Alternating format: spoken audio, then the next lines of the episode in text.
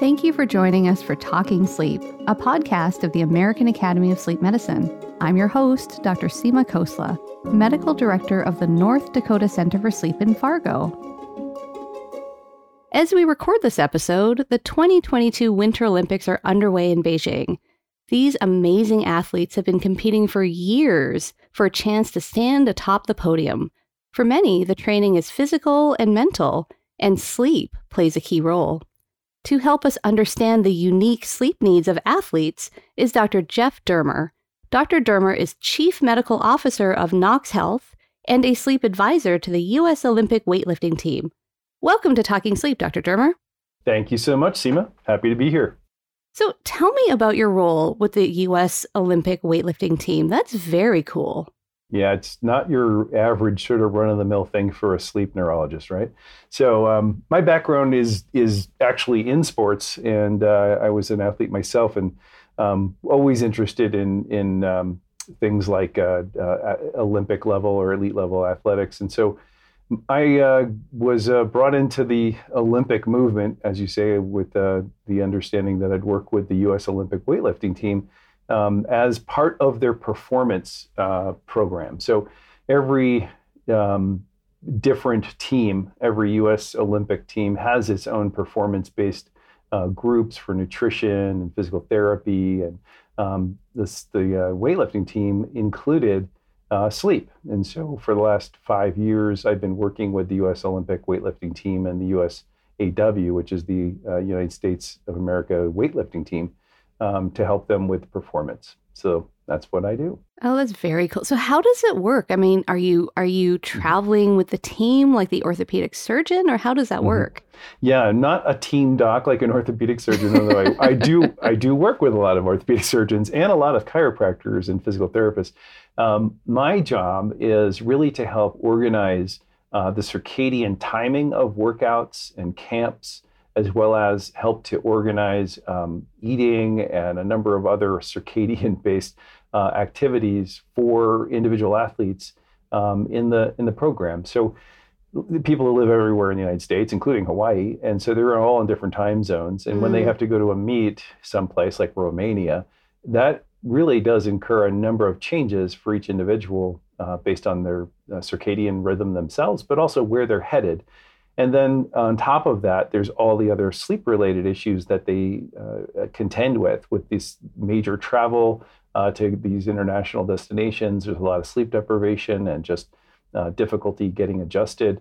So I work with each individual um, before they end up going to a competition. Now, for the big competitions like the the, Olympics and uh, for national level or international level world uh, com- uh, competitions, I will tend to go with the team to those destinations or close to those destinations so that I can help uh, mm-hmm. with last minute adjustments, coordination, questions. Um, so I end up kind of playing um, a bit of a conductor role, let's say.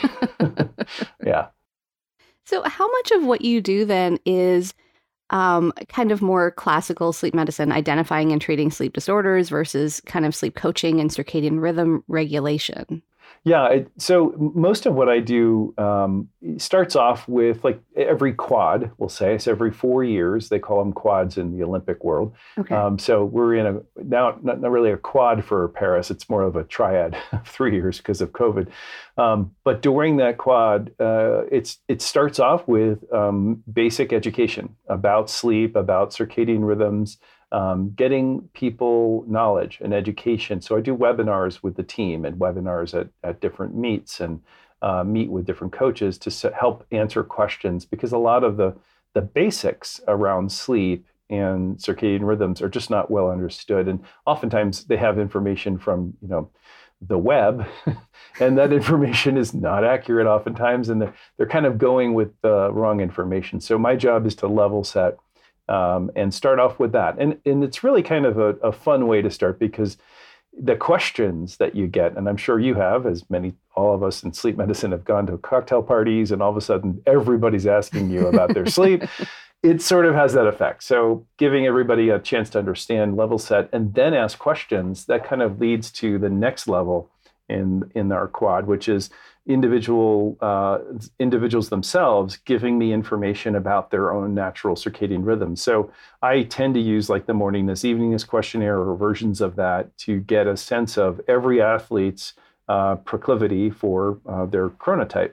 And that helps me adjust their schedules and their timing and their workouts and even talk to them about their eating schedules in a way that's more personalized.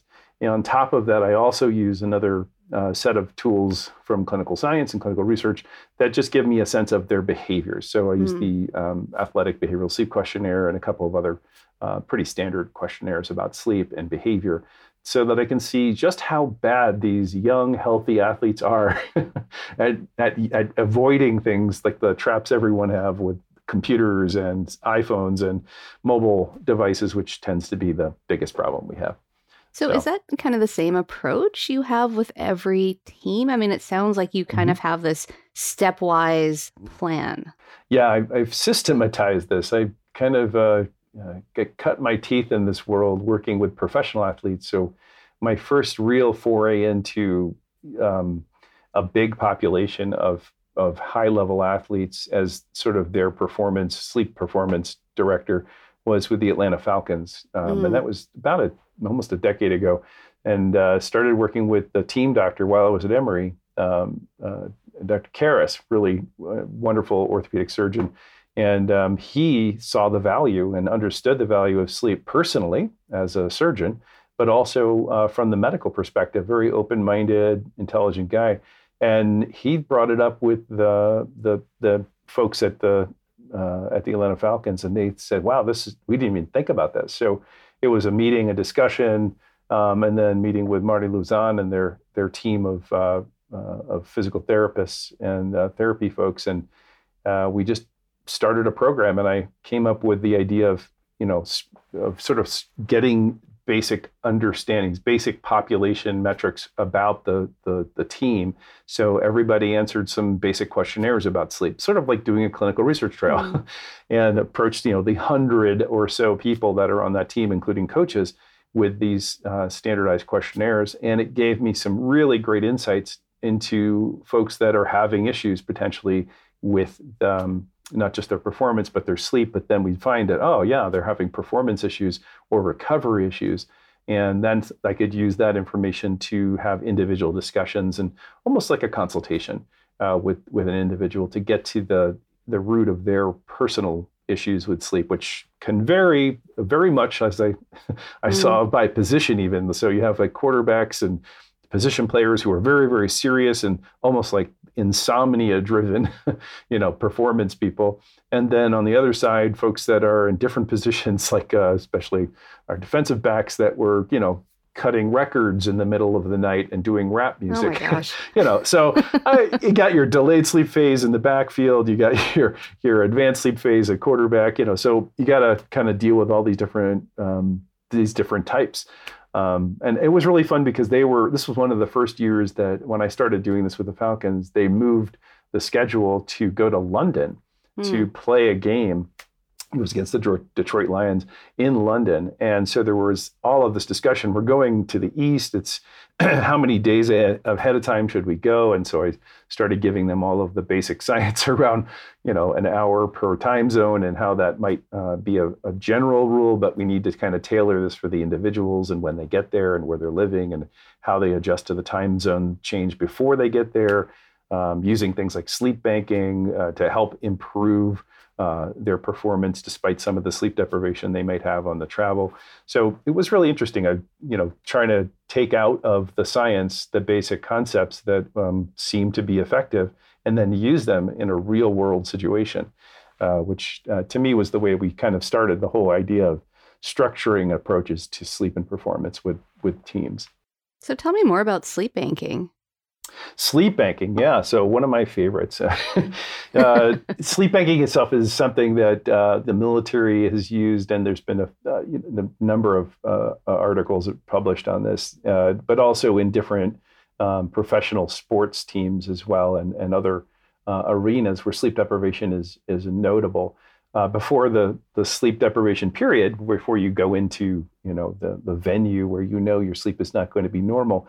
If you come into that situation with having slept maybe three, 30 to 60 minutes more on an average night uh, for a week or so before that engagement, you tend to actually perform better. So, in some ways, the homeostatic drive for uh, associated with sleep deprivation is doesn't create uh, such a significant performance deficit, either cognitive or physical, um, with a little additional sleep uh, in the tank, so to say. Mm. Now, the understanding of exactly how that works um, from the basic neurophysiology is not quite clear because there's a lot of different um, theories around why that might be a benefit. Some, you know, it's c- consistent with ideas that uh, we all have a certain amount of individual variability uh, in our response to, to sleep deprivation. And by increasing sleep time, at least if your sleep quality and, and duration are normalized, um, you may be actually creating a buffer um, in, some people with uh, who are more vulnerable to sleep loss, whereas in others it's not necessarily that helpful. But um, overall, in the population that's going to go through sleep deprivation, it could be of benefit to those individuals that that do uh, find that they get more impacted by uh, sleep deprivation. So is that so? You know, when I was doing my research, I came across this term, mm-hmm. and I'll admit I've never heard of this. But is that the mm. same then as sleep doping? yeah, sleep doping. No, I, I think I may have coined that phrase in a, inadvertently when I was interviewed by the New York Times about the Olympics, and um, yeah, that term actually came out of uh, sort of my my the way I approach um, you know different populations is to try to relate to the population. So you know when as a neurologist or neuroscientist or sleep doctor, you you work in a you work in a different language. You're in a different country all day. So when you enter the world of weightlifting or you enter the world of Olympic sports, you have to understand you're a newcomer. Mm-hmm. They they have words and ways of communicating that are very different than ours in in our specialties. And so I, I, listened to what they were saying, and you know, there was a big concern within the, the Olympic weightlifting movement um, around uh, doping and around uh, cheating, uh, absolutely from other countries, and uh, it was a, such a big deal that they were even thinking uh, made that the Olympic weightlifting movement may be excluded from the Olympics. Oh wow! Um, yeah, it was very significant. So lots of conversations around this from the CEO of weightlifting uh, to to the head coaches of weightlifting, all about this, and the athletes were very tuned into this. So, you know, the idea that they were going up against athletes potentially that had um, unfair advantages or out of, out illegal advantages uh, was really on on the, the mind. So, you know, while I was talking in this interview with the head coach, uh, we were both talking to the New York Times. I made the point to say, you know, what we're doing here with the Olympic movement is providing sleep um, in a strategic and a proactive uh, way to improve performance. In a way, it's sort of like we're using sleep uh, as a way to, to do uh, to create a, an advantage for our mm-hmm. team. Like when I use the term sleep doping, um, which is a legal form of actually performance enhancement. Let me be clear: nothing else is happening. There are no drugs involved. There is no exchange of plasma. um, this is this is all about using basic neuroscientific principles associated with sleep duration, timing, and quality. And it, it actually struck a chord with the athletes too. I think they they saw that as like a, a meaningful concept that you know we can combat this illegal use of, of, of doping with a real good version, a natural version of doping, which is let's use sleep to our advantage. Um, and I, I, it just kind of took off from there. So I'm sorry if I started a, a word or, a, or a, a, term that is somewhat derogatory to sleep. Well, no, but, it's uh, it's very it's, humbling it's when I. Well, but it's yeah. very humbling, right? I came across this word and I was like, okay, I've been mm. practicing sleep medicine for like I don't know, 10, 15 years. Mm-hmm. And I've mm-hmm. never, I've never heard of this before. so it was very humbling when I'm like, okay, hang on, I've got to ask him what is so this? look, I, I, as a neuroanatomist, I started off life as a, as a, a neuroanatomist in a neuroscience lab. And there are probably three or three to six different um, terms for things like diencephalon and thalamus. And I don't want to create a, yet another term for people to have to remember. So I'm sorry if that created a new term. Oh, yes. bless you for not creating a new term. All that neuroanatomy astronomy is like the bane of my existence when I have to oh. research. Sorry, it's like happens to be really my favorite part of life. But okay, yeah. I know. So it, it sounds like you kind of got mm-hmm. into this field in a very organic way, but I, I mm-hmm. imagine that there must have been some intention on your part mm. too. Well, I, I, mean, I stepped into neuroscience as the, the, I, I'm much more use. I'm much more of a neuroscientist than a neurologist per se in terms of how I I think. Um, I, I when I was at Penn as an undergrad or as a as a grad student in my PhD program, I was finding that a lot of the information that was available um, in, in, the neuroscience world related to sleep, um, and I wasn't in a sleep lab. I wasn't doing research in a sleep program.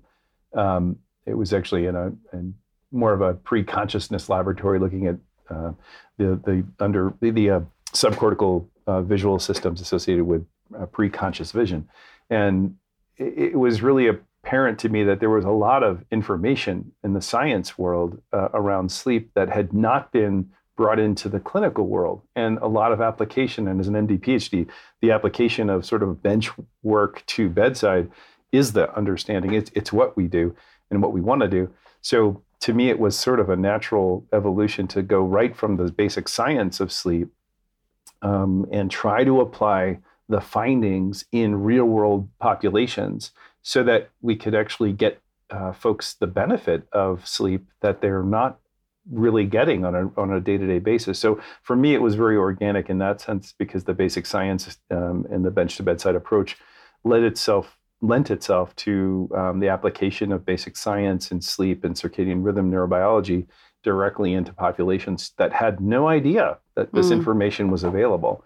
Um, and you know, since then, I, I, mean, I spent most of my life in academics at, at Emory and at uh, Penn, but I stepped out to do things in a way um, where we could start to bring that information directly into populations.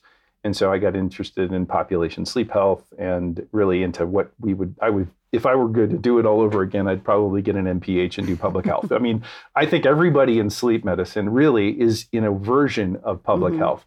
What we're doing is is for the public's health, and it, it's not, um, you know, even our basic neuroscientists that are working in laboratories with rats and mice and, um, you know, and, and genetics that's all in service to the understanding that sleep is incredibly important. And we're just trying to get people to understand that they have to use sleep um, in a way that is uh, different than our current culture is uh, misusing it.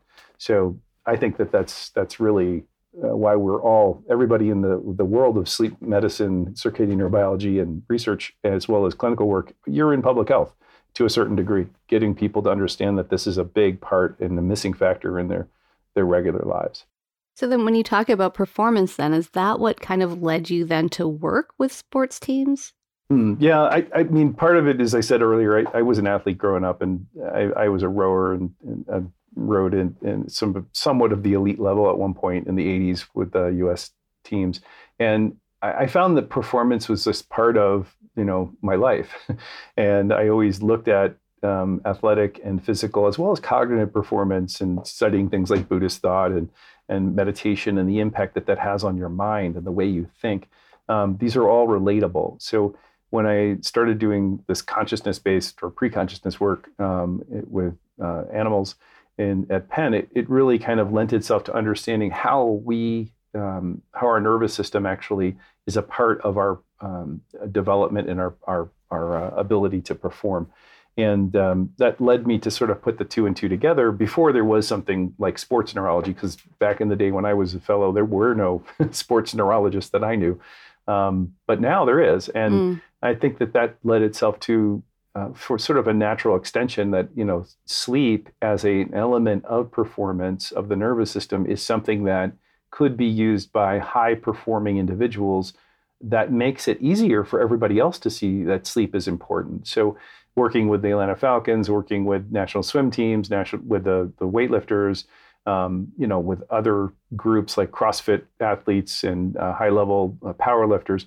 That led itself it lent itself to really more of the public health approach, using people as an example.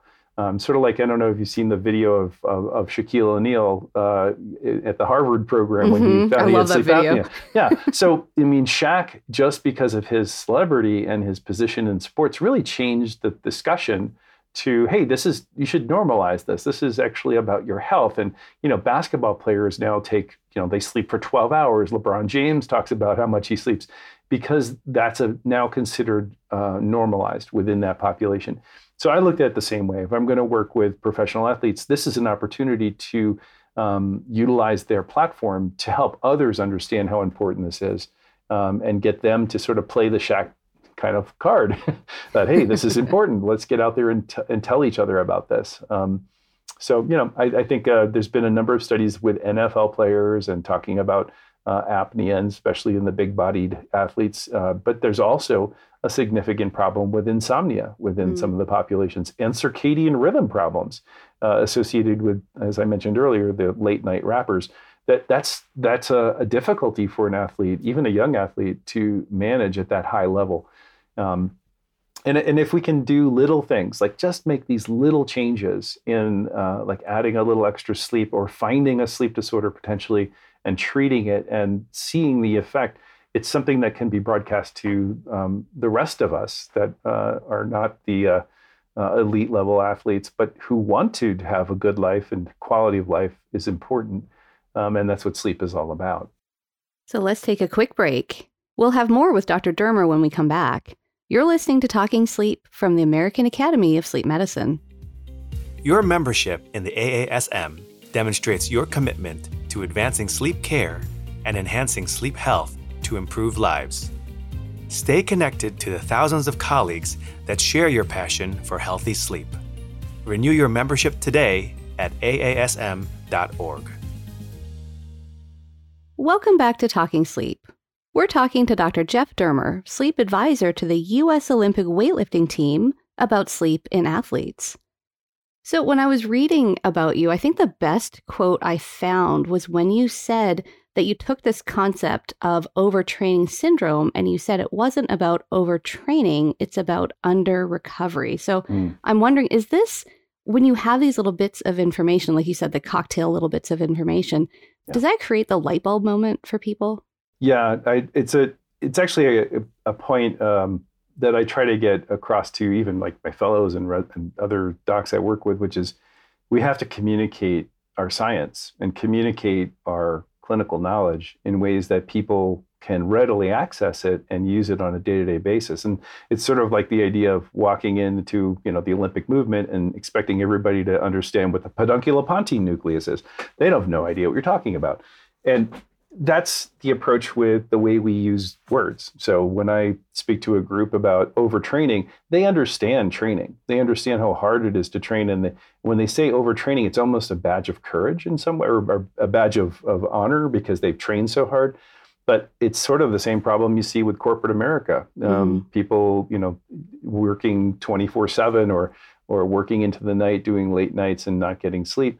That's sort of a badge of honor this changes the, the discussion. So within the population of, of elite athletes, overtraining is an issue, but they don't really recognize what the actual problem is. It's Mm. not your training, it's your recovery. So if you haven't allowed your body to recover properly, you will end up overtrained uh, in basically overactivating your your sympathetic nervous system and imbalance you have an imbalance in that autonomic uh, system you're not actually able to bring up parasympathetic and maintain a balance that um, you can control so you know that's something i suffered with as an athlete uh, growing up but also i know a lot of um, these athletes have that issue but explaining it to them in those words makes much more sense it's Mhm. it's sort of the same thing like when I work with um, you know corporate executives or truck drivers or airline pilots. I talk about sleep not as the end of today. Don't think of it as like the thing that you did at the end of your day. Think of it as the beginning of tomorrow. If you Mhm. think about it as the beginning and just frame shift, think about cognitively frame shifting a little bit. What I'm doing right now is for tomorrow. Oh, that makes sense. Now I have to actually plan it. I have to prioritize it, and I have to max it, optimize it, just like I optimize everything else. so if you think about it that way, it's just a small switch of thought, but it does create a little bit more priority around sleep. Yeah. I love that. So, so I grew up in Calgary, and we had the Wow. '88 win- Winter Olympics, and, Mhm. and and this might just be you know me misremembering, but it felt like there were athletes in the Olympic Village for like weeks before Yes, the. Olympics. Yes, they were. And- That's and so- changed. yeah. Right. So with COVID now, like how do you help your athletes then acclimate to the new time zone? I mean, this is a decent time zone change. Yeah, yeah. So when we we had a plan for the Tokyo Olympics um, just last summer, that uh, presented a huge challenge. The big challenge was they couldn't be in in the country, you know, uh, at the village for Mm. more than three or four days, or or a week before their event, and then actually right after their event's over, within two days they had to be out.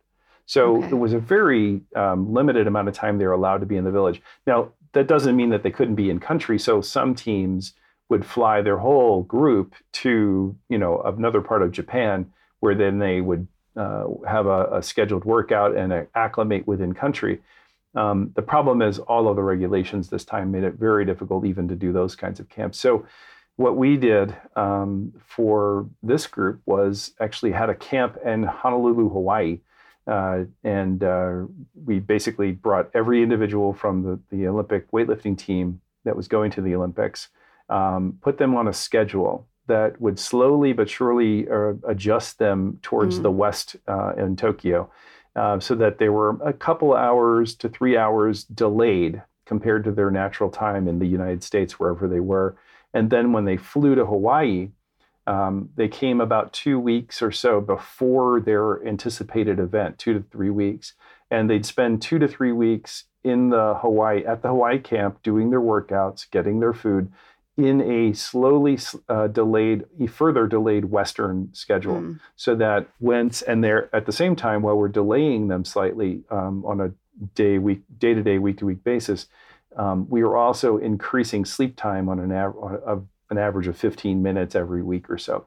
So we were using the concept of you know uh, the chronobiological concepts of getting closer to the time zone, but also um, and using you know shifting of using darkness as a major shifting acti- activity, but using light in the daytime as much as possible to activate later. Um, but we were also using the banking concept of adding slight amounts, slightly more sleep. And in that controlled environment, which is really much a bubble in Hawaii, uh, we were able to get athletes pretty much adjusted to, um, you know, uh, within three or so hours of, of Huh. Tokyo. So when they were flying, instead of it being a seven-hour difference uh, from Honolulu or six and a half hour difference from Honolulu, it actually was only a, a two to three hour difference because they'd been working out, you know, as late as 10 o'clock at night Oh wow. and they'd be getting up as late as 10 o'clock in the morning. So their whole schedule was thrown off towards the west, and that allowed us to get them comfortable. Um, so when they landed in country, it had it was as if they were there or they flew two time zones. Um, fantastic. and it it led to a, a, big difference, I think, within the team. Can't can't say for for sure what the the impact of anything. One thing is, it's not an experiment, but uh, I do I do think we had a good outcome this this time around, and we're going to follow that same pattern now when we go to France uh, next summer in uh, 2024, two summers from now, and um, that's going to be a very different uh, circadian challenge because we're not delaying, we're going to be advancing. So that's going to be tougher on uh, on most of the crew uh, getting there, and so we'll we'll figure out a a, concept to get uh, folks in country early and then increase their sleep duration. So, do you use any um, consumer sleep technology? Um, I I'm hesitant to just use one because they're all consumer based, right? They're none Right. of these are are clinical grade or medically indicated or FDA approved, and so it's kind of hard to rely on on these things. What I do use, um, and I you know I, I'm happy to kind of talk to anybody about this if they want to talk more about devices. It's sort of what I do in my day job, but the um, the use of of uh, the device that we did put in place, which was the Oura Ring, um, is something that I wanted to engage the athletes in, uh, sort of understanding, using it as an educational resource more than anything else, and also as a behavioral uh, change. Uh, it's something to help people with behavioral change. Because it's, I often talk about sleep from the perspective that there's duration of sleep, timing of sleep, and quality of sleep, and all three of those interact um, with circadian rhythm. So those three concepts um, I can actually break down for the athletes in a way that's meaningful so that they understand duration and timing are things you can really control with behavior. Mm-hmm. Quality uh, can be affected by behavior, but it's certainly, if you have quality problems, we may be talking about a medical issue that we can help to diagnose. And we certainly did sleep testing on a number of the athletes to find things like sleep apnea.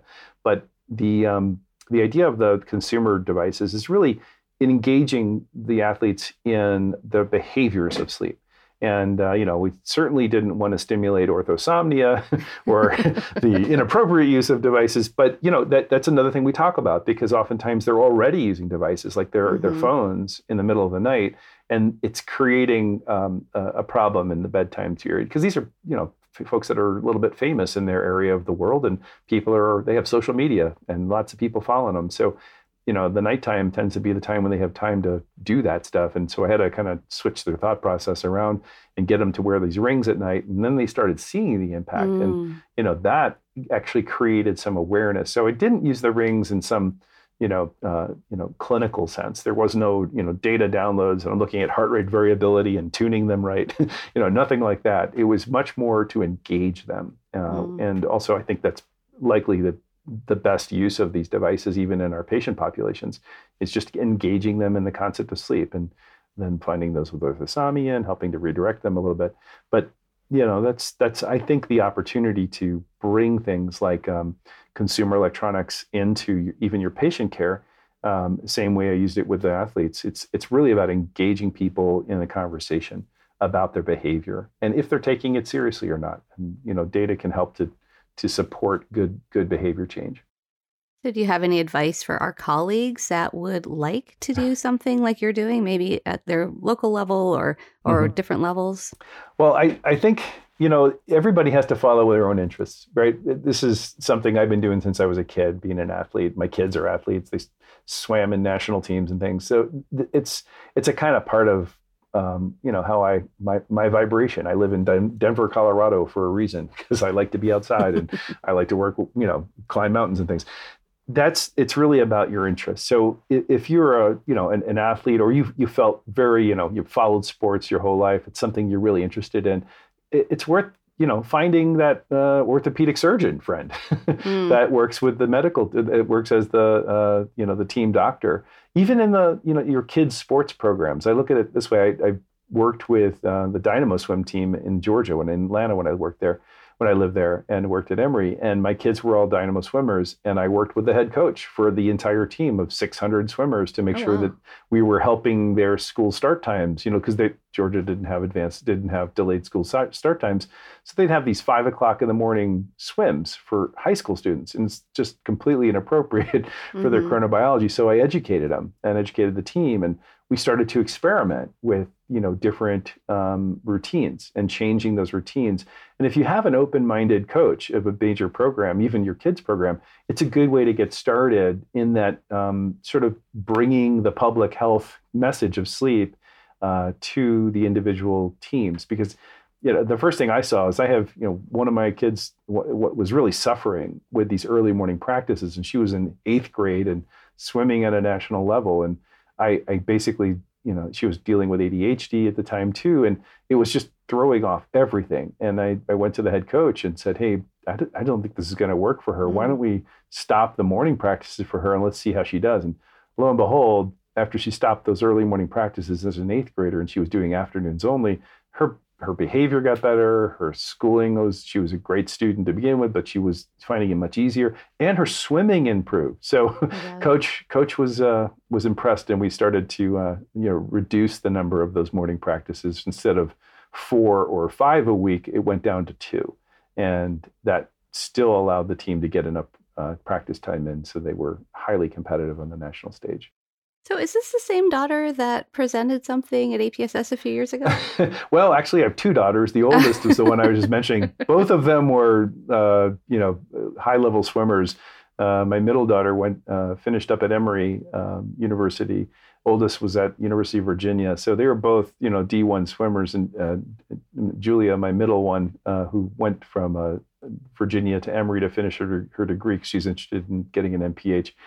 Um, did a, a, bit of sleep research in her summer internship at the CDC uh, with a, a fellow uh, uh, person in the in the epidemiology department, and she did a study that I think was pretty well covered back in the 2016-17 period at the Baltimore meeting, where uh, she presented on how uh, the application of the Framingham study construct that of sleep uh, of, of, heart age. Uh, and using all the different risk factors that go associated with the age of your heart, like cholesterol level, diabetes, hypertension, obesity, um, and and it was yearly used as a public health concept to see, you know, can we get people to look at their their heart risk factors as a part of the age of their heart and change them.